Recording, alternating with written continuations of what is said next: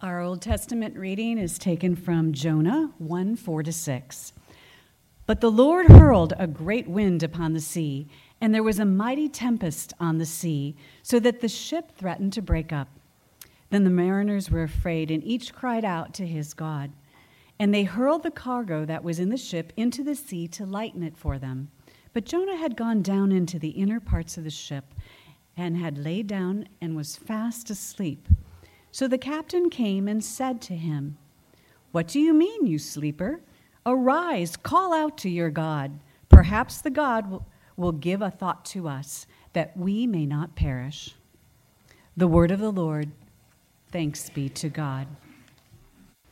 One Ancient Hope, it's good to be with you this morning as we continue our series uh, through the book of Jonah. I should also note if you look, the name of, of today's sermon is responsibility, repercussions, and repentance. And I was, I was filing this sermon away on my computer, and I realized that just a few months ago, actually, during our, our Joseph sermon series, I had named a sermon Responsibility, Reconciliation, and Repentance. Um, so I don't know if I'm out of creativity or if I've sort of exhausted my, my penchant for pastoral alliteration. Um, I do promise it is a different sermon, uh, at least the middle part, right? So so we'll see. Um, but do, uh, do pray with me. Um, let us approach the Lord as we approach this text together. God our Father, we thank you for, for who you are, and we thank you for all that you've done for us in Christ Jesus. We thank you, Lord, for the passage. We thank you for the truths that it speaks. Lord, we thank you for the way that it shows us ourself and we thank you for the way that it directs us to the gospel of Christ Jesus. It's in His name that we pray, that we ask that you would make this text efficacious to our heads, to our hearts, to our hands. We ask that in His name and in the power of the Spirit. Amen.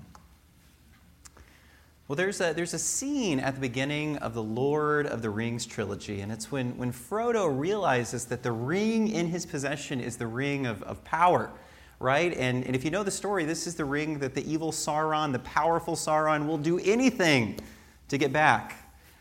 And Frodo realizes not only that he is in much, much danger, he also realizes that a great responsibility has been placed upon him.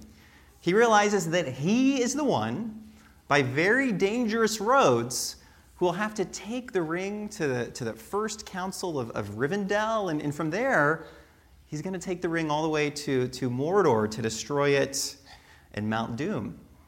And it's interesting because here at the very beginning, reflecting on this task that he never would have chosen for himself, he says this to his friend Gandalf I wish it need not have happened in my time. And in, re- in response, his, his good and wise friend Gandalf, he says this So do I, and so do all who live to see such times. But that is not for them to decide. All we have to decide is what to do with the time that is given to us. And this is a fitting way to, to frame the opening events in the book of Jonah. As with Frodo, a great responsibility has been placed upon Jonah, a, a, responsibility that he would actually rather not receive. And like Frodo, this responsibility is demanding and dangerous.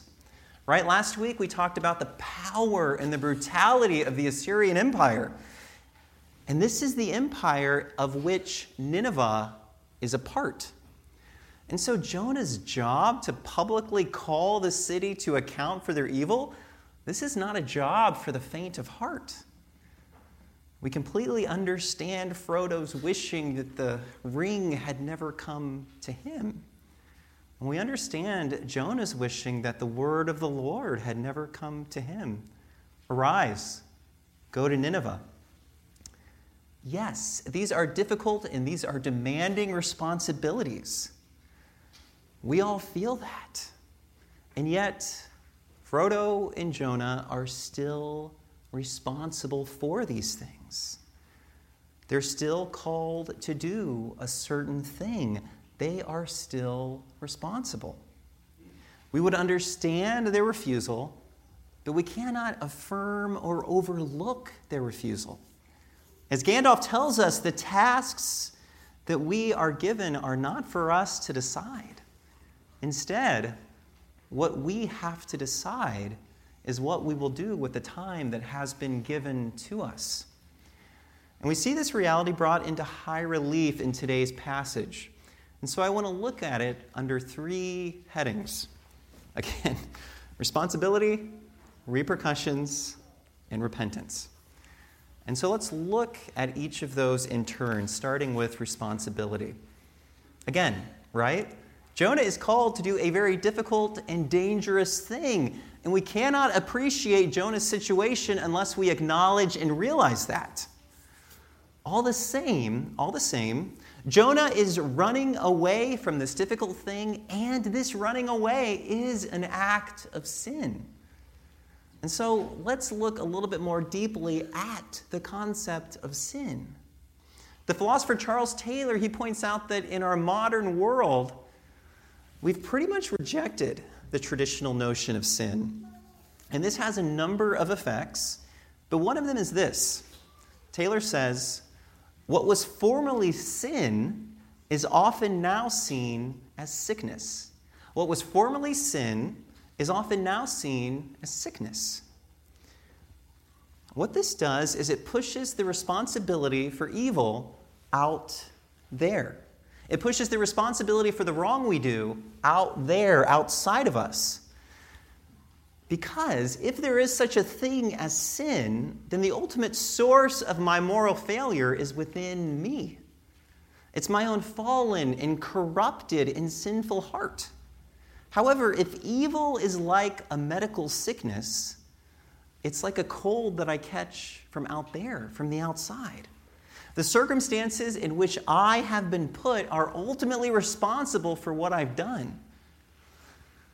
If someone gets sick with the flu, for instance, you wouldn't consider that a moral lapse or a moral failure, right? They caught some virus or caught some bacteria from the outside.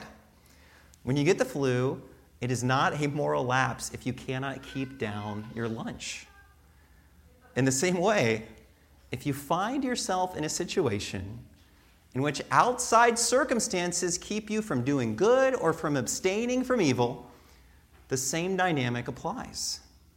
What we have here is, is, is a flu, but it's not a flu upon the stomach, it's a flu upon our ethical capacities. And recently I came across an article that, that demonstrates well what Taylor is getting at, at, at casting sin as a kind of medical sickness. There was a politician in another country who, who was found out for their behavior, and that person resigned from their office and issued this statement quote, It's not a behavior I can explain because it's not rational in any way. And after medical evaluation, I understand I'm not well. The mental health professional I see says my recent behavior is consistent with recent events giving rise to extreme stress response. And to begin with, I should say that I can't begin to imagine the stress that politicians have to endure, especially in our modern moment of the roughest rhetoric and sometimes even threats. And, and perhaps this politician endured more than most. And I don't want to single out this one instance, but I want to see it as reflecting the larger pattern that Taylor is here talking about. This person frames the situation in distinctly medical terms. The wrongdoing is a kind of symptom that is consistent with the circumstances of stress that that person has been placed within. And as per Taylor, the concept of sin has been replaced with a medicalized language. If you have the flu, there's a good chance you're going to lose your lunch. If you are exposed to these stressful circumstances, there's a good chance that this or that wrong behavior will be the stress response. And again, of course, this is not to discount the very, very, very important work of mental health professionals. Far from it. Please hear me say that. This is a much deeper issue it forces us to answer this question Can we accept the concept of sin? That no matter what is out there, there is evil inside of us. Yes, there's evil out there too, and we're going to talk about that. But the doctrine of sin makes us the ultimate source of the evil that we do. And so we are responsible and we are culpable for what we do. And in response to all of this, you might think, well, isn't the concept of sin an affront, an attack on human dignity? But Taylor pushes back here. Taylor says that if we see our wrongdoing as a kind of medicalized sickness, then we're actually giving ourselves less dignity. He writes this He says, Our sick selves are even more being talked down to, just treated as things, than were the faithful of yore in churches. We come to understand ourselves as things, things that just need to be put in the right situations with the right stimuli. We just need the right kind of manipulation. We're just cogs that need to be fitted in this or that place in the large societal machine, and so we no longer see ourselves as responsible moral agents. And so you might ask, well, aren't there mitigating circumstances? And absolutely, yes. There are certainly biological conditions and social circumstances and a million other things that can make it harder to do good than to do evil. To use an extreme example, but, but, but one that actually works to lay the case bare, think of your average German family during World War II. Imagine that their good friends, a Jewish family, ask them if they will hide them in their house to escape from the Nazis. This family is being asked to perform a great duty. And it's just as dangerous and just as difficult as Jonah's going to Nineveh. But the danger and the difficulty of the request does not take away the family's responsibility. They will have to choose.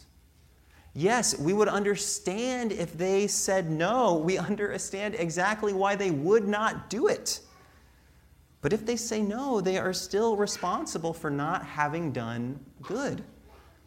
It would be very, very hard, very hard to say yes here. But if they do say no, we all sense, and we sense rightly that a deep moral failure has taken place. And of course, it is a million times easier to think on this issue as an outside observer of history. If we were in that situation, we all hope that our hearts would do the right thing. But we also know that our hearts falter. And as with Jonah, what the good requires here is a great moral good indeed. In such a situation, there are a million factors that make the good harder to do. Again, there is evil out there as well as evil in here. This truth is also part of the doctrine of sin. Yes, sin corrupts our own hearts, but all of creation is now under the curse of sin. Now, nothing in creation, except angels, behave like they should. Our bodies and brains, our work, our communities, our social systems, our physical environments, and even our own ecosystems, all of these are under the curse of sin. Evil is in here, and evil is out there. Because it is in us, we are always responsible for the things that we do. Because it is out there, sometimes it is harder to do good and avoid evil. Again, to use our extreme example, it is harder to do good in Nazi Germany. But the human in that society is still responsible for the good that they have refused. And what this means is that two different extremes must be avoided. One extreme is to give humans no moral agency, to say that the evil is only out there. The other extreme is to make our moral agency the only factor in what we do. Evil is only in here. If evil is only out there, then again, we have the medicalized language of morality and the removal of responsibility. We are things that need to be manipulated, that need to be placed in the right circumstances with the right stimuli. We're no longer moral agents. This notion is not only demeaning, but it also keeps us from truth, from calling ourselves and others account for wrongdoing. Even more, it keeps a community from acts of confession It will make us a people that blame shifts. It will make us a people who can't really take a hard and accurate look at ourselves. Ask yourself how quick are you to explain away or justify things you've done because of stress, because of circumstances, because of things that have happened in the past, because of something happening now at work or home or at class? Are you willing, without caveats or qualifications or excuses, to say, hey, I messed up. I'm really, really sorry? But again, there is also another extreme the notion that the evil is only in us. Yes, the primary seat of sin is in our own hearts, but we must also remember that there is evil out there as well. There are circumstances that we navigate, experiences that we bear, social systems that we exist within, health conditions that we carry that do make it harder to do good at times. And there is absolutely a way to recognize and appreciate this reality and to do so without taking away our moral agency. We understand that you lost your temper after a long, hard day at work or at home. We can and should sympathize with that. But you are still responsible for losing your temper. We understand that you are not able to finish this project because of all of the unexpected things that happened. We can and should sympathize with that. But you are still responsible for not making good on your commitment. And when you do confess the wrong that you have done, my encouragement to you is this, and, and, and, this is an encouragement that I don't always do so well, but my encouragement is this as much as you can, do not appeal to mitigating circumstances. Trust those to whom you are confessing to see these factors and circumstances and to take note of them. Your responsibility is to confess without qualification or caveats or excuses what you are responsible for. And that's why it's important to be a part of a good, strong community that you can trust and that you know it will sympathize with you while calling you to account. The Christian community, we know that we are all sinners. We know that we all fall short. We know that we all work evil because of the evil in our hearts. And this should make us a community of love and forgiveness People who regularly confess their sin are also the people that are the best at forgiving sin. They're ready to forgive their neighbor because they have no illusions about themselves. Peter Maurin, the friend and coworker of, of Dorothy Day, he said that we should strive for, quote, a society in which it is easier for people to be good. The hope is that the church, this church, would be that kind of community where it is easier to do good, even and especially hard things that are good. And perhaps, like Jonah, even right now, God is calling you to do a good thing, but a hard thing. And that brings us to our second point repercussions.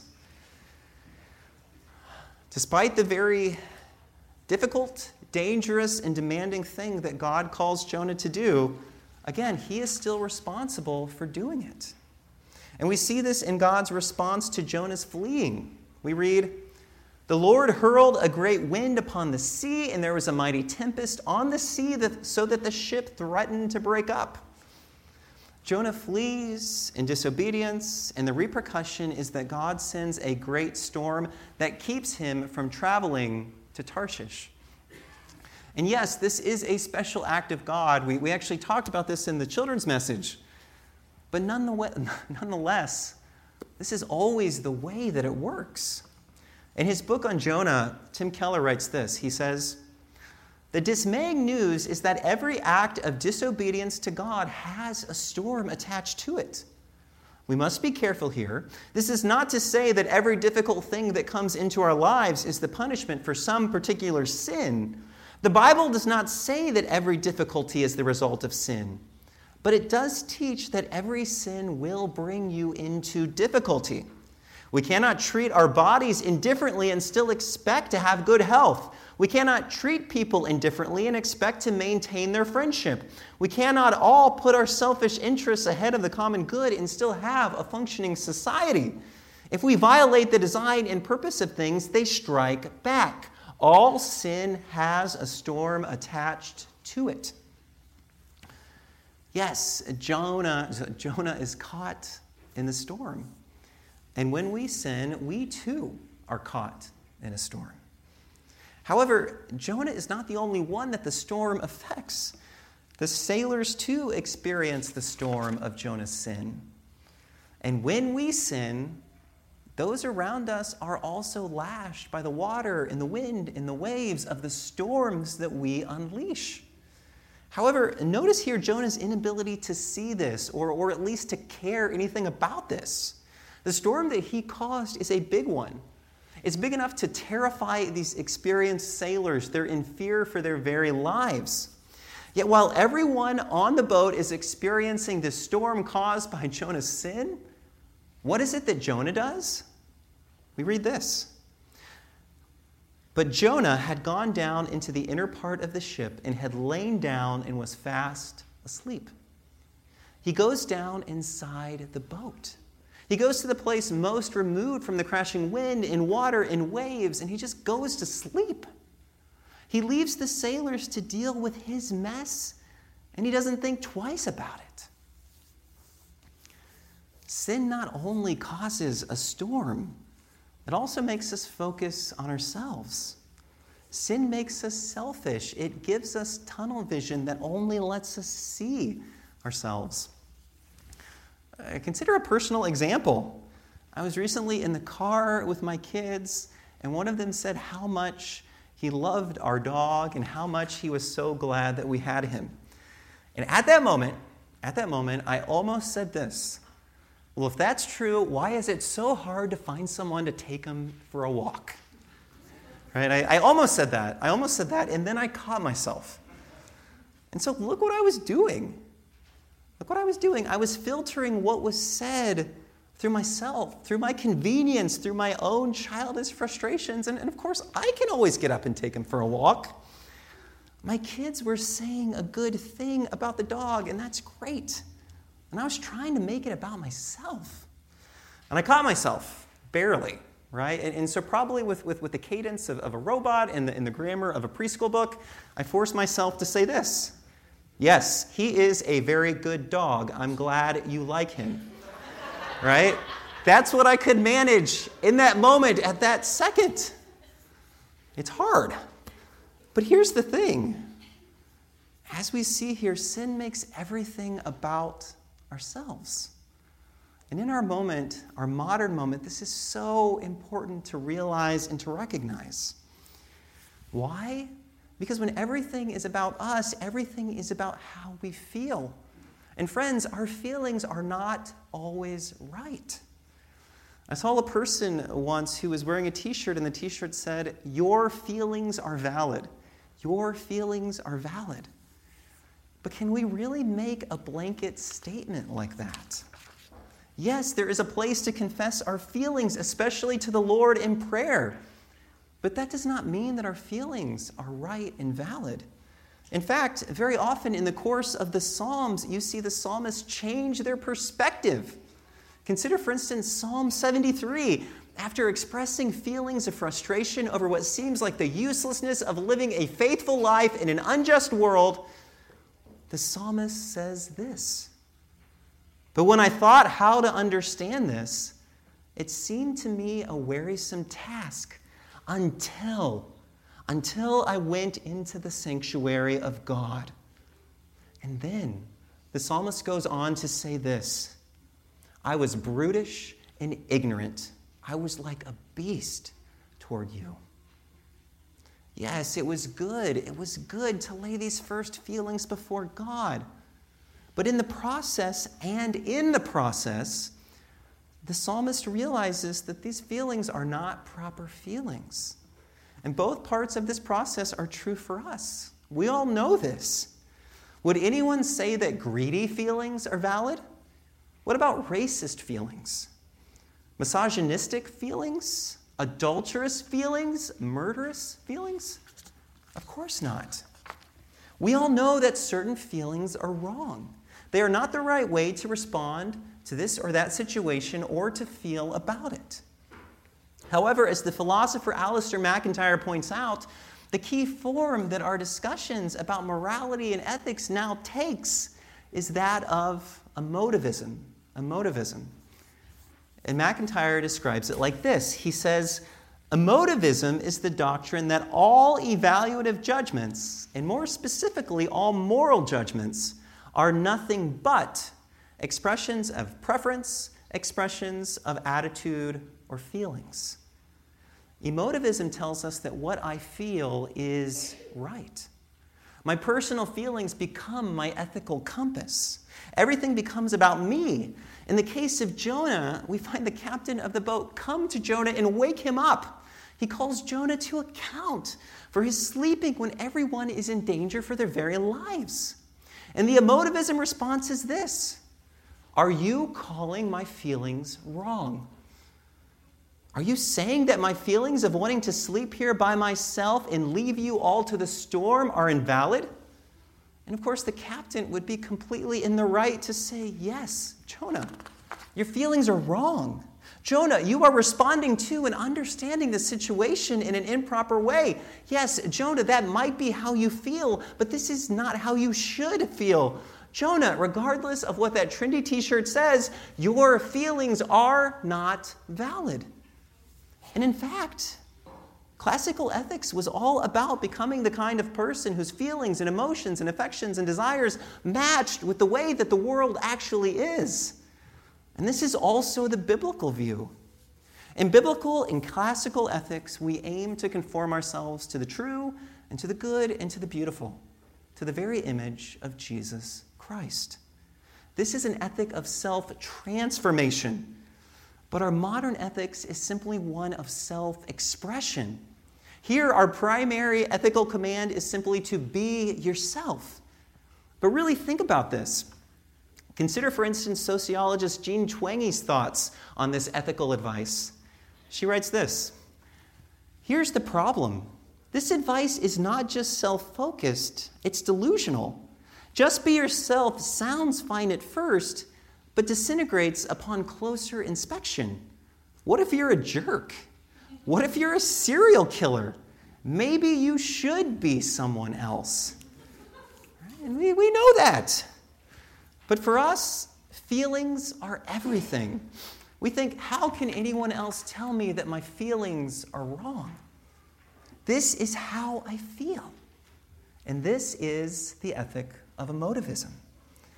However, we do need to be careful here. The Bible doesn't say that our feelings should be ignored. We should examine them, and, and, and, our feelings might be telling us something important.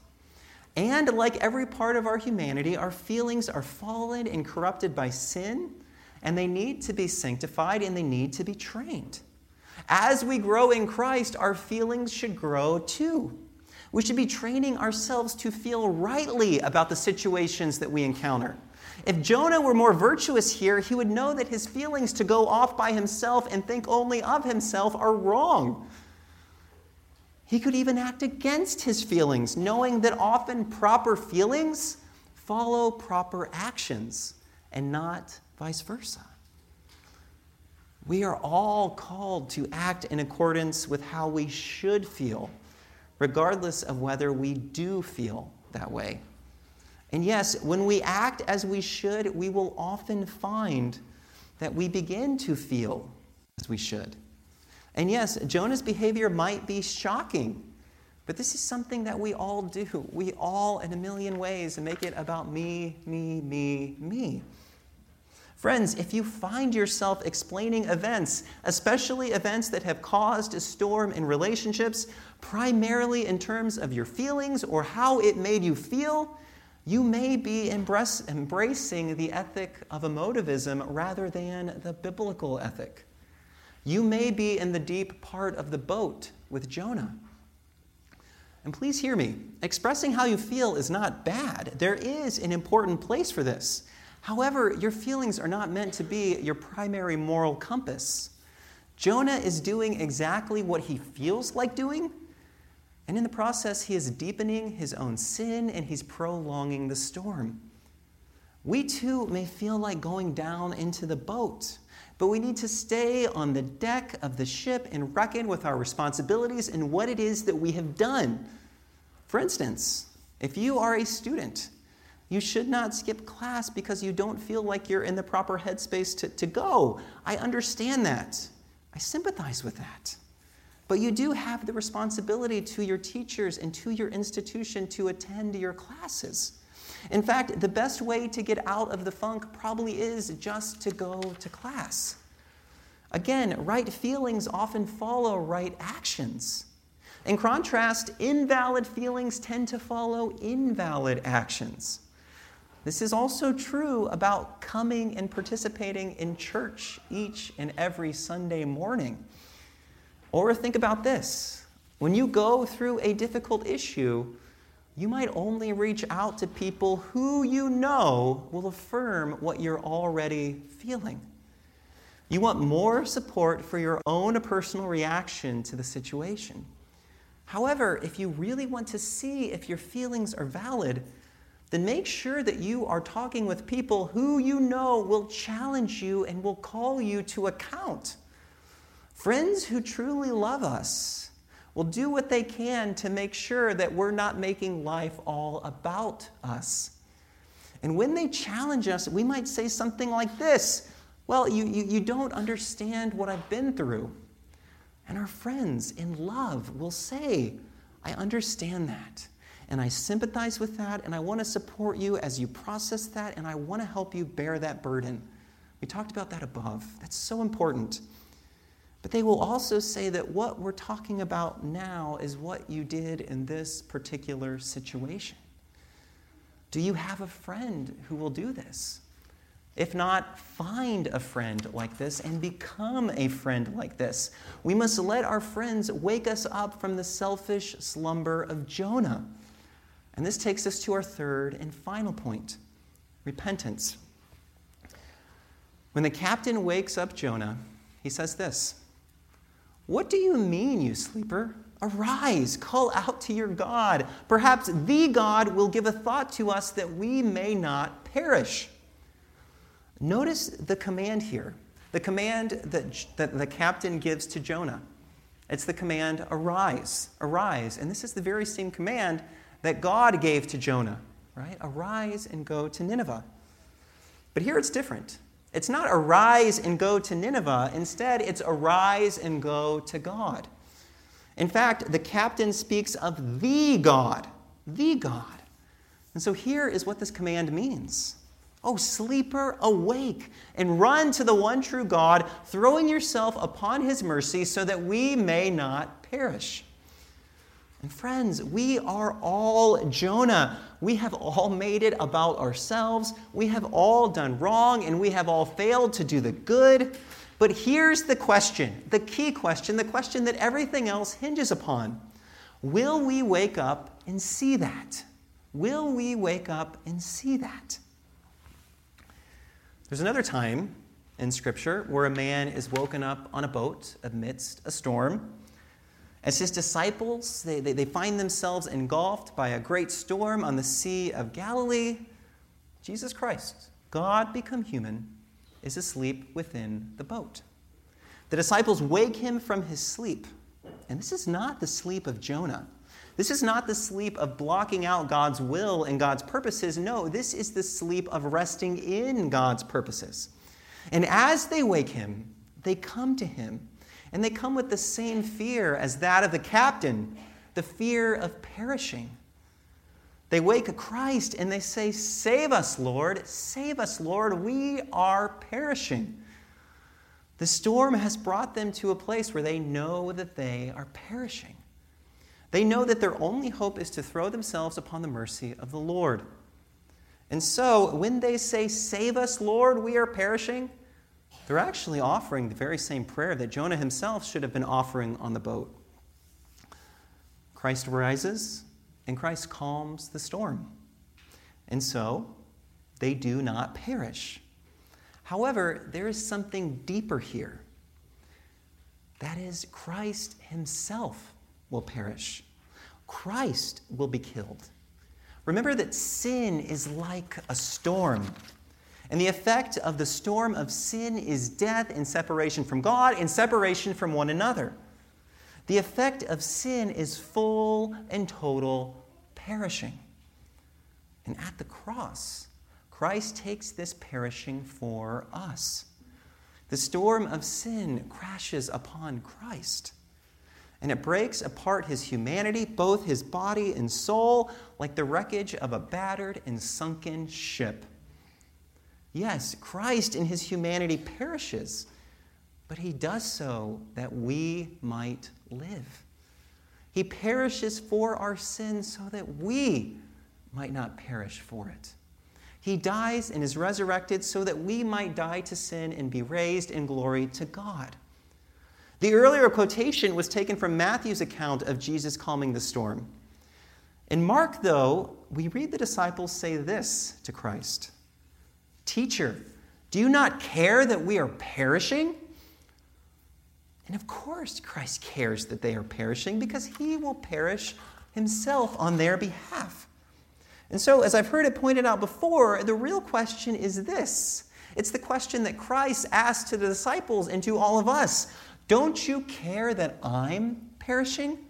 Don't you care that I'm giving my life for you? And yet, to see and to recognize and embrace what Christ is doing and to repent, you must wake up. You must wake up. You cannot truly see and understand the perishing of Christ if you do not see the sin in your own heart and the responsibility that you bear for the wrong that you have done. If you do not realize that you need the perishing of Christ, that this perishing is what you deserve, you cannot love Christ or his sacrifice. Only when you realize that Christ's perishing is your only hope in the storm of a fallen world full of sin and evil, only then will you see Christ and his sacrifice as true and good and beautiful. And only then, only then will you see the full worth and the dignity of the human being. Yes, yes, you were lost, so lost that Christ had to die to save you. And yes, you are loved so loved that Christ was willing to die to save you. The church, the church is a community that repents and confesses because we are wholly lost without Christ. And the church, the church is a community that forgives and embraces because we are wholly loved by Christ. And so, before we respond to God's call to arise and go to Nineveh, to go and do the good and hard things that God has called us to, we must first follow the call of the captain. Sleeper, arise, call out to your God that you may not perish.